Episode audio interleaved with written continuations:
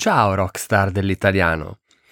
Cosa hanno in comune un orso che fa le uova e una persona che ha imparato a parlare grazie a un libro di grammatica? Entrambi non esistono.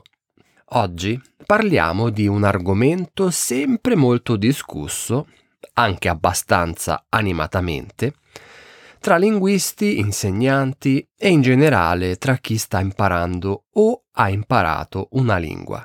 La grammatica. A cosa serve? Ebbene sì, ti dirò cosa, secondo me, la grammatica è in grado di fare e cosa non è in grado di fare. Chiudi gli occhi e immagina che stai visitando Firenze per alcuni giorni.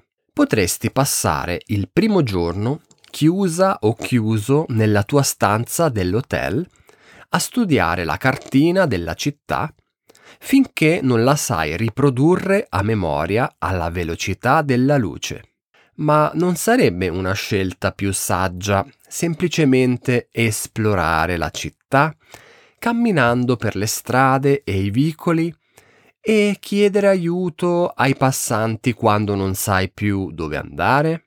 Quando poi a fine giornata dai uno sguardo alla cartina, tutto sembra più tangibile. Quando scopri una via in cui sei stata, sai esattamente com'è in realtà. Sai dove si trova quel bellissimo monumento e puoi capire quale parte della città hai già visto e quale non ancora. La cartina adesso ha senso. La grammatica è come una cartina. Non è per nulla interessante se non hai mai visitato la città. Rimane qualcosa di astratto e una cartina raffigura sempre soltanto una parte della realtà. La grammatica ha molto più senso dopo aver letto e ascoltato abbastanza la lingua. Se prima non hai toccato con mano la lingua, la teoria non ha senso. La teoria senza la pratica non ha senso di esistere. È molto più semplice capire qualcosa dopo aver fatto pratica. Se ti dico che un chilo sono mille grammi, tu cosa te ne fai di questa informazione? Poco o nulla. Se invece ti do in mano un oggetto e nel mentre ti dico che pesa un chilo, tu ora puoi immaginarti e sai cosa significa un chilo. E se un giorno arrivassero gli alieni sulla Terra, chiedendoti, vogliamo sapere cos'è quella cosa che voi chiamate lingua, inizi a spiegargli le regole e la teoria o magari inizi a parlargli in quella lingua per fargli sentire come suona? Ognuno di noi sa parlare e ognuno di noi è capace di esprimersi attraverso una lingua. Abbiamo imparato a parlare prima di imparare la grammatica della nostra lingua madre e in realtà molti di noi neanche conoscono la grammatica della propria lingua e nonostante ciò siamo tutti in grado di parlare e di esprimerci con le parole. E certo, l'acquisizione di una seconda lingua in età adulta non può essere completamente paragonata all'acquisizione della prima lingua. Ci sono ovviamente alcune differenze. Già solo il fatto che non partiamo da zero, avendo già una lingua programmata nel nostro cervello.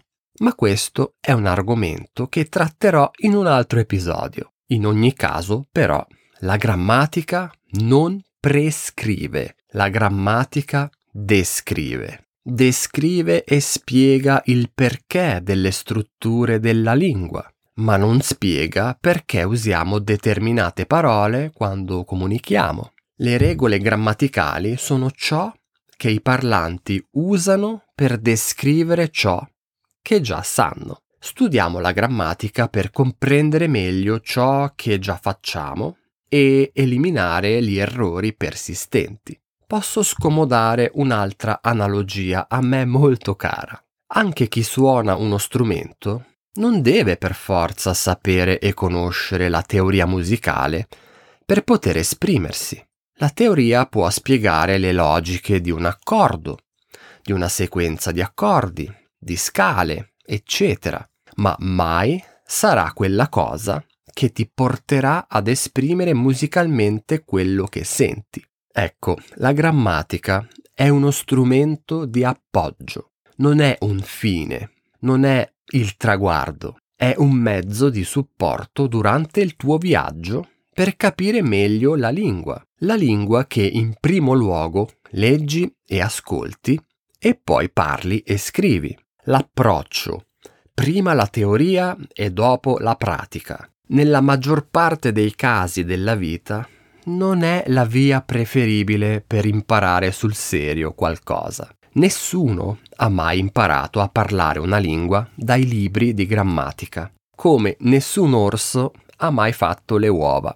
Bene, questi erano i miei pensieri riguardo alla grammatica. Tu cosa ne pensi? Fammi sapere la tua opinione. In conclusione, ti ricordo che puoi accedere a questa e a tante altre trascrizioni sostenendo il podcast con un caffè mensile. E qui cito lo slogan di un critico musicale italiano ben più noto e famoso di me. Se ci tieni, sostieni. Se ci tieni a quello che faccio, sostieni il mio lavoro. Facendo così ricevi le trascrizioni per poter leggere mentre ascolti e sostieni il podcast, in modo che io possa continuare anche in futuro a produrre sempre nuovi episodi per tutta la comunità. Due piccioni con una fava, no?